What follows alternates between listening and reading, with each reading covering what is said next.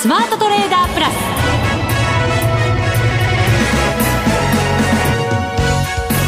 全国のリスナーの皆さんこんにちは。内田まさです。この時間はザ・スマートトレーダープラスをお送りしていきます。この方にご登場いただきましょう。国際テクニカルアナリスト福永博之さんです。こんにちは。よろしくお願いします。よろしくお願いします。はい、先週はお休みで。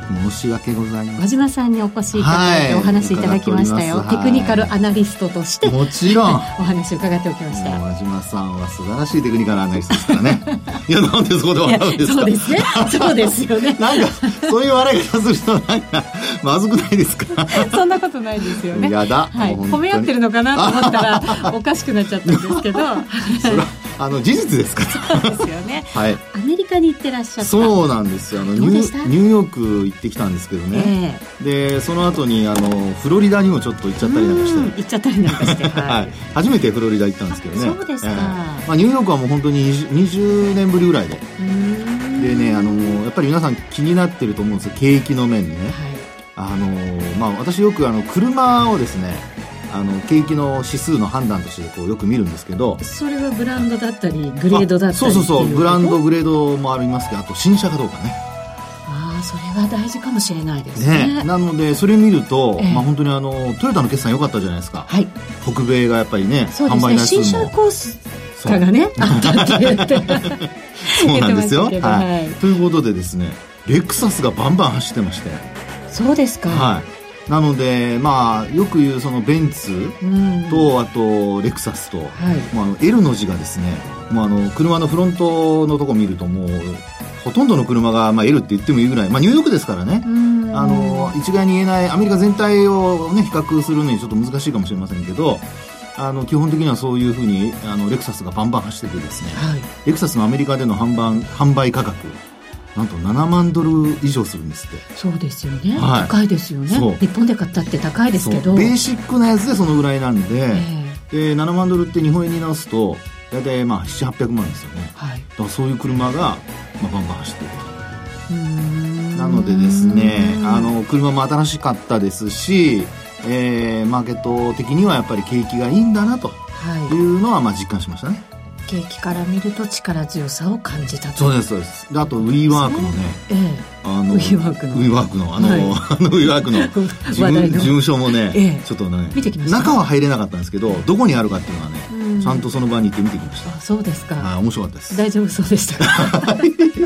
それはまたあの大丈夫かどうかっていうとまた語弊があるんでですね、はい、あのまあ後ほど、はい、いろいろね、はい、お話しさせていただこうと思います、はい、そして番組後半には個人投資家の八谷卓さんをゲストにお迎えしてお送りしていこうと思います、この番組では初登場あそうですね。はい。爽やか好青年ですので内田さん好青年に弱いからな。メロメロで優しくなっちゃうからな。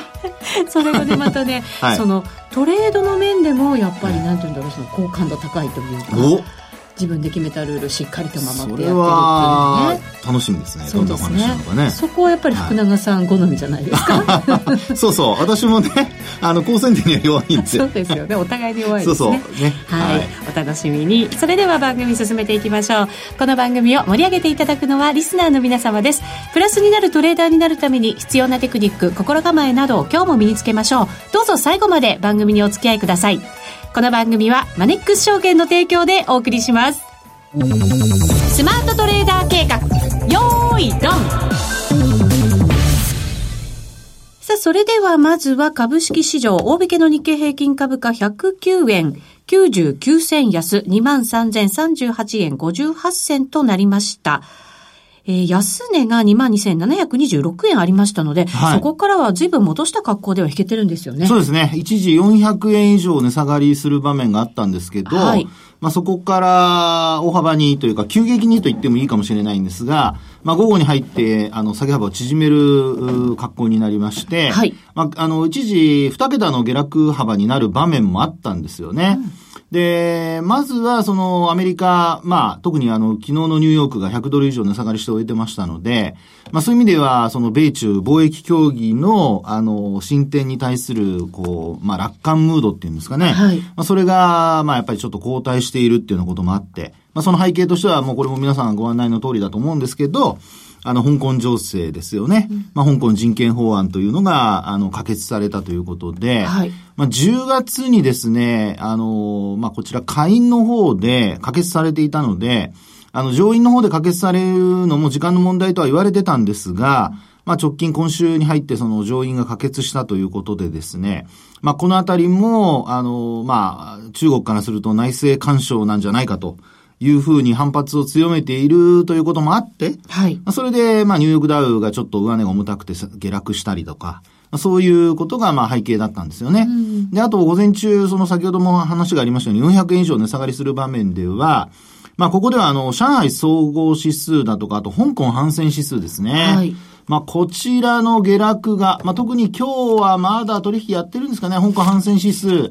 こちらが今400ポイント以上値下がりしてたりだとか、それから上海総合指数、こちらはまあ、あの下落幅はそれほど大きくはないんですけど、まあでもずっとマイナスだったりだとか、はい。まあこういったことも、あの、さらにこう下げが下げを呼ぶというんですかね。まあそういう展開になったと。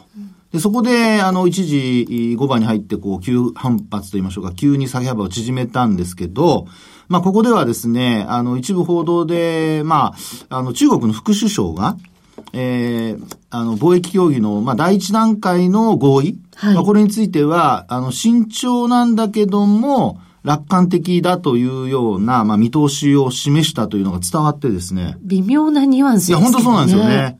ですから、まあ、これ伝えたのは、またまたあの、私よく言いますけども、どこかというところを、やっぱり皆さんちょっと、あの、考えておいてほしいんですけど。これもちろん中国側の報道ですよね。と思うでしょえ、違うんですか？違うんです。アメリカ？今回はね、ブルンバーグなんです。そうなんですか。はい。なのでですね、えー、まあ、あの、ブルンバーグがまたどこからか、あの、まあ、情報を得たのかもしれないんですけど、まあ、いずれにしてもですね、あの、まあ、日本に入ってきた第一報を海外のメディアっていうことで見ると、まあ、ブルンバーグっていうふうに伝えてるところが多いんですよね。はい。ですから、ちょっとブルンバーグが、まあ、ネガティブ報道をしていたかと思いきや、まあ、今回はまあ楽観報道に傾いているということなので、うん、ちょっとね、あの、ブルンバーグの報道、まあ、あの、中立ではあるとは思うんですけど、ちょっとなんか、触れの大きな報道をしているのでですね、え えー、まあ、あんまり、あんまりと言ったらなんですけど、ちょっと注意しておきたいなというふうには思いますけどね。はい、で、えー、そうしたところで、まあ、日経平均も、あとそれから、特に今日はトピックスの下落率が小さくてですね。トピックスがですね、はい、マイナス0.10%で終わってます。ちなみに日経平均がマイナス0.5%弱そうなんです。ですね。ええーうん、ですから、もう本当にあの、ひょっとするとプラスになるんじゃないかというところぐらいまで、はい。あの、もう本当に帯系のところで、あの、戻す場面があったんですよね。一方で日経平均の方は、やはりあの、先ほどもお話ししましたが、まあ、二桁の下落幅になる場面はあったんですけど、まあ、結果的にはやっぱり100円以上の値下がり幅で終えてしまったということで、ちょっとここに来て、まあ、また日経平均と、それからトピックスの、あのー、まあ、下落の幅、あるいは率の違いというのはですね、結構、あの、鮮明に現れているかなってとこだと思いますね。はい。で、そこで、まあ、あいろんな、こう、情報はあるにせよ、えー、日経平均とトピックスをテクニカル的にこう見てみるとですね、はい。あの、日経平均の方は今日、終値ベースで見ますと、あの、25日移動平均線。今日のあの25日線の値がですね、23,015円。15円、はい。はい。で、まあ、厳密に言うと82銭というところなんですが、うん、まあ、それをですね、わずかに上回ってます。そうですね。はい。23,000飛び38円ですからね。で、あとトピックスもですね、あのー、明確に上回って終えてるんですね。はい。で、日経平均は、今お話したように、終値ベースで25日線ギリギリ。でも、トピックスの方は、これはあの、まあ、だいぶ上になってまして、うん、あの、終値が1689.38ポイント。一方で、えー、25日移動平均線が1672.38ポイント。はい。ですから、まあ、結構差があるんですよね。そうですね。えー、ですので、まあ、今のところですよ。あの、これ、10月の初めのところでも、25日線を今度はトピックスですが割り込む場面があったんですよね。で、それが、あの、結果的に、えー、75日だとか200日移動平均線に支えられてですね、株価の方は、まあもちろんその後いい話が出たこともあるんですが、反発したと。はい。で、日経平均も同様だったんですけど、まあ今回、あのー、仮にその下落する場面があったとしてもですね、意外とその75日だとか200日移動平均線までの距離が、はい。結構帰りがあるんですよね。そうですね。はい。で、日経平均は特に帰りが広がっているので、ええー、まああ、ちょっとこうね、割り込んでもすぐに戻すんじゃないかという期待はあるものの、え少し、その、もし25日線を明確に割り込んだり、それからあと25日線も下向きになるようなことになった場合には、今お話したように結構下押しする可能性があるので、200日とかそのあたりまで調整する可能性は考えておかなきゃいけないそうですね。そういうことになると思いますね。はい、そうすると結構下ってどれぐらいの金額感になるんですか？そこがですね、えー、75日ですと、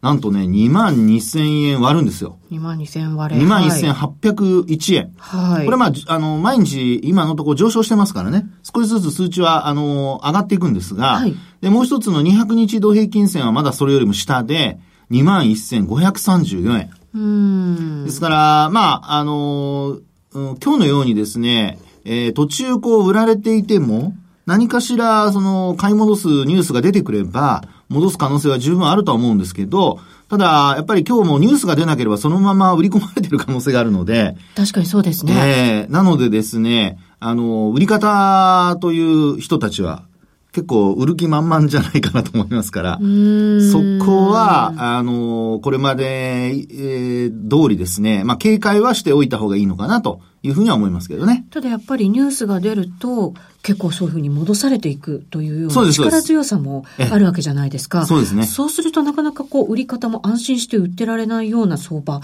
とも言えそうですよね。そういうことになりますね。ですから、その、まあ、仮にですけども、あの、弱気に傾いて、で、ショートしたとしても、あの、買い戻しはやっぱりすぐに行うっていうような、あの、売り方にもやっぱりちょっと注意が必要になってくるかと思いますから、はい、まあ、そのあたりの動きをですね、あの、考慮しつつ、うん、トレードする人は、まあ、あの、流れに逆らわないようにトレードすると。はい。で、一方で、すぐに、あの、そうした買い戻しだとかの、あの、注文は必ずこう入れておく。ということが重要かなというふうに思いますね。で、為替も今の、あの、話と同様でしてですね、はい、あの、今日も日中、その、まあ、中国の副首相の話が出たところから、まあ、それまで108円の30銭割れまで行ってたんですけど、まあ、そこから一気にこう戻すっていうような流れになってますので、うん、そのあたりもですね、為替も連動することが、もう本当に、あの、値幅はそんなに大きくないんですけど、はい、連動することが大きくな、多くなっているので、えー、こちらの方も注意していただきたいなと思います。うん、そうですね。ドル円現在108円61銭、62銭あたり、一時108円20銭台がありましたので、はい、それを考えれば、まあ、こちらも随分戻してるなっていうね、ね感じはありますよね。はい、そして、えっ、ー、と、海外投資家7週連続で買い越しだったという、まあ、これ先週分になりますけれども、はい、情報買い越し額はどのぐらいですか？ねえっ、ー、と、現物ですと、買い越し額が2045億円ということですね。その前の週が4600 2億円ですから、はい、まあちょっと半分以下には減ってるんですけど、どうなるか。そうですね。あと先物はこれ入ってませんので、はい、現物のみで、まあ、お伝えをいたしました。はい。はい。えー、以上ここまではスマートトレーダー計画用意ドンでした。日本株投資をお楽しみの皆様。今注目のアメリカへ投資してみませんか？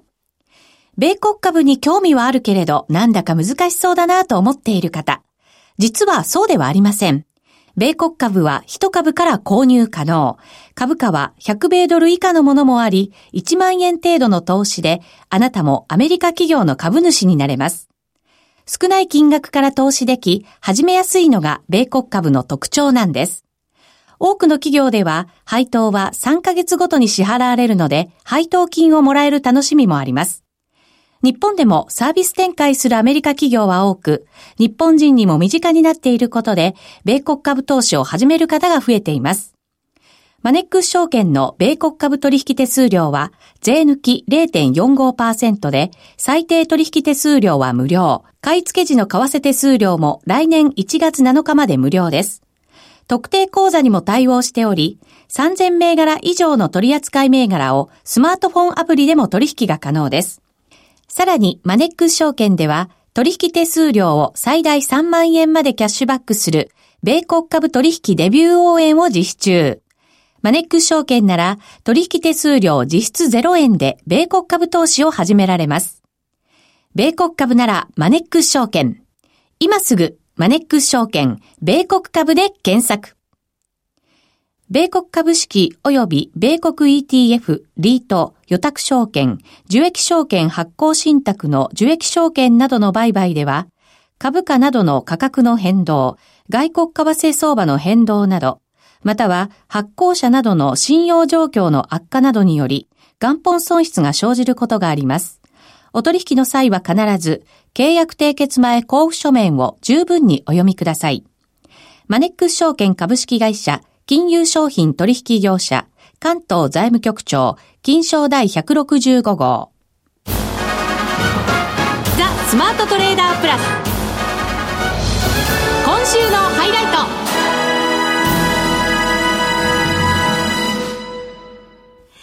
あ、それでは今週のゲストをご紹介しましょう。個人トレーダーの八谷すばるさんです。よろしくお願いします、はい、よろしくお願いいたします。八谷と申します。お願いします。はい、専業トレーダーでいらっしゃる、はい、ということですよ。FX に特化した。そうです。為替です。為替。やらせてもらってます。はい。どれぐらいもうトレードされてるんですか？始めてからはですね、もう丸5年経ったので6年目ってことになりますね。6年目。はい。まあ、専業ってことですから、儲かってらっしゃる。という感じではないんですよ、実は。はい。最初の3年ぐらいはもうずっと負け続けで、専業になってからは3年ぐらいですかね。うん。で、私、利益の方もですね、割と控えめで。控えめで？毎月平均300ピップスぐらいを目指してやってるっていう。なんでこれ人によっては多分1日で取れちゃう値幅なのかなとか思ったりもします。確かに、そういう方もいらっしゃいますよね。はい、そうですね。扱うペアによっては。でもですよ、はい、専業ですから、はい、ドーンと入れてね、少ないピップスでも取ってるんじゃないかなと思うんですけど。煽ってどうするやめてくださいよ。だって専業ですよ。高青年ですそうなんですよね。ダーティーなトレーダーに変えようとしてません、今。もう内田さん、困っちゃうな、ねはい、でもやっぱり初めて3年ぐらいは皆さん負けるって言いますよね。はい、はい、そうですね。そこでやめないで、なんとか頑張ってきた人たちが、やっぱり長くトレード続けていける、このマーケットで勝てるようになっていける。っていうね、トレーダーになるんだと思うんですけれど、はい、えっ、ー、と、ツイッターやブログでも発信しているということですから、皆さんも、はい、チェックいただきたいと思うんですが、そのブログで毎日、発信してるデータがあると。はい、そうです。えー、はい、毎朝7時ぐらいから、うん、更新始めてるんで、だいたい8時までにはブログが公開されるんですけど、えー、13通貨ペア、うん、為替の、えー、私の長期足の分析を毎朝やってます。13通貨って多くないですか、はい、そうですね。まあでも、私が結局毎日やってることなので、えー、普段のトレードでも13通貨ペアって扱ってるんで、そのついでにブログを載せるだけです。はい。あの、そもそもまあトレード手法なんか後ほど伺っていくんですけれど、はい。13通貨やってる FX トレーダーって私あまり聞いたことがなくて、そうです、ね、結構皆さんドル円だけとか、ユーロドルだけとか、はい、得意なものをずっと見続けてトレードするって方が多いような気がするんですね。おっしゃる通りかと思います。なぜに13通貨も？はい。これはトレードスタイルが違うと思うんですけど、はい、私はですね、えー、スイングトレードっていうのをやってまして、1回ポジションを持ったら2、3週間平気で持つんですね。FX だと2、3週間というと結構長めですよね。はい。えっ、ー、と、いろんなトレーダーさんの話聞いてると結構長いのかなと思います。はい。しかもエントリーポイントが来るまでも1ヶ月待ったりするんです。え、じゃあ1回もしないって月もあったりする、はい、例えば、ドルへのエントリーは今月なかったっていうこともあります。そうかそうか、13通貨の中で全部やらないってわけじゃないんですもんね。ドル円に関してはやらないけど、ユーロドルはチャンスがあるよとか。そうです。なんで、いろいろな通貨を見て、自分がここだったら絶好のポイントだっていうところだけ、美味しいところだけ、ちょっとずつもらっているというイメージですね。はい。FX ってでも結構上下したりも、まあ、ドル円に関してはね、はい、1年として7円っていう感じの動きでしたから、はい、まあ、あの、そんなに動くって感じじゃないかもしれませんけど、はい、持ったままいるって結構リスク高くないですか？はい。これがですね、かなりポジションを長く持つってことはですね、相応のリスクを受け入れるってことではあるんですけど、はい、私の手法がですね、天井、もしくは大底だけを狙いに行く手法なので、うん、含み損を抱えることがほとんどなかったりします。ってことは、エントリーポイントにものすごいこだわって、そうです。エントリーしてる。もう本当に厳選したエントリーポイントでだけエントリーするので、13通貨ペアチェックするということができる。はあ。はいこれね、この番組でも福永さんにね、転換点を早く教えろって、はい、私はせがむわけですよ。はい、ね、そしたら人よりも早く入れるわけじゃないですか。そうですね。なんでそんないい転換点が見つかるんですか？はい。それが私がやってる手法が関係してくるんですけど、はい、えー、線を使ってます。ラインですね。平行チャンネルです。はい、それってトレンドラインっていうことですか？そうです。トレンドラインとレジスタンスラインを、えー、同じ角度で引くと平行なチャンネルができますね。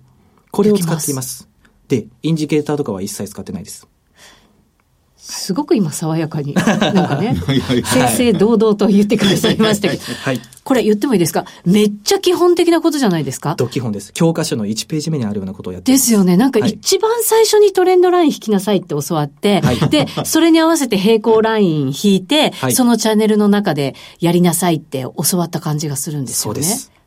私もですね、あの、負け負けの期間が3年あるっていう話したんですけど、ね、もちろんいろんな手法を試しました。デイトレードもそうですし、うん、その数分で取引が完結するスキャルピングとかもやったんですけど、はい、いろいろやって今ここに落ち着いてます。やり尽くして戻ってきた感じそうですね。まあちょっと言い方がおごった感じになるかもしれないんですが、いろいろやって、えー、この平行チャンネルトレードになってます。長い時間軸を選んでます。はあ。はい。国際テクニカルアナリストの福永博之さん、どうですか？はい。いや、フルネームでありがとうございます。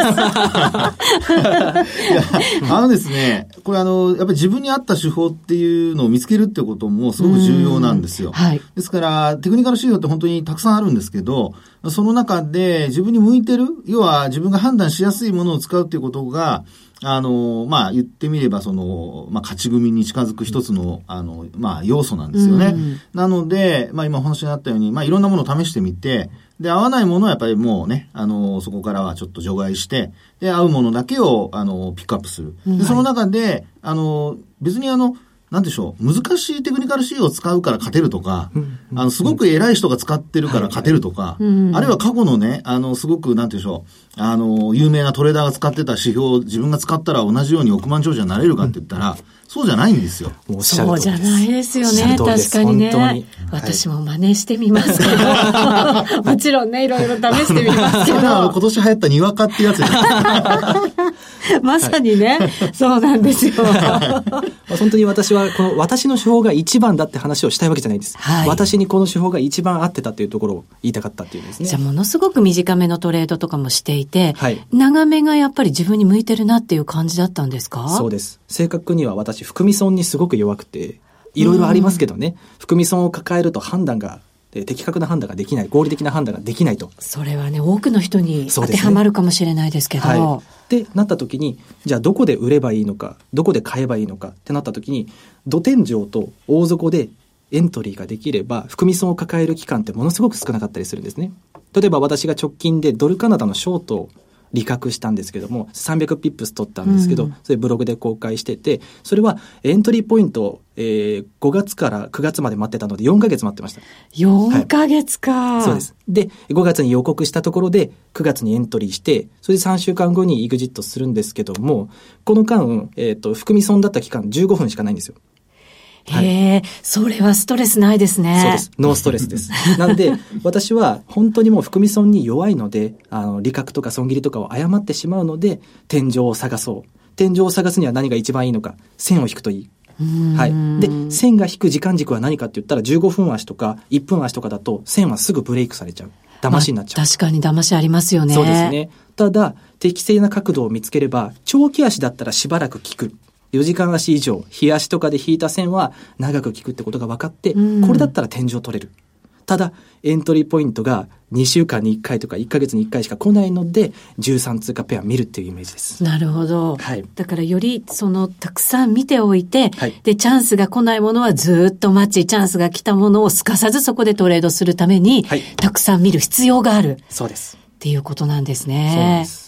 えー、じゃあ、長めのそのトレンドを判断するっていうのも、はい、その、本当にトレンドラインとチャンネルラインを引いて、はい、それだけで判断をする。そうです。ですね。私はインジケーターを表示させてませんので、まあ、正確には移動平均線の 200SMA だけ表示させてるんですけど、これはエントリーなどには使ってません。本当に、えー、チャンネルラインだけですね。うん。ファンダメンタルズとかもじゃああんまり、そこには加味しないでやる感じなんですか、はい、えっと、あんまりというか全く加味してないですね。あ、そうですか。はい。どんなニュースを見ても私には関係ないことですね。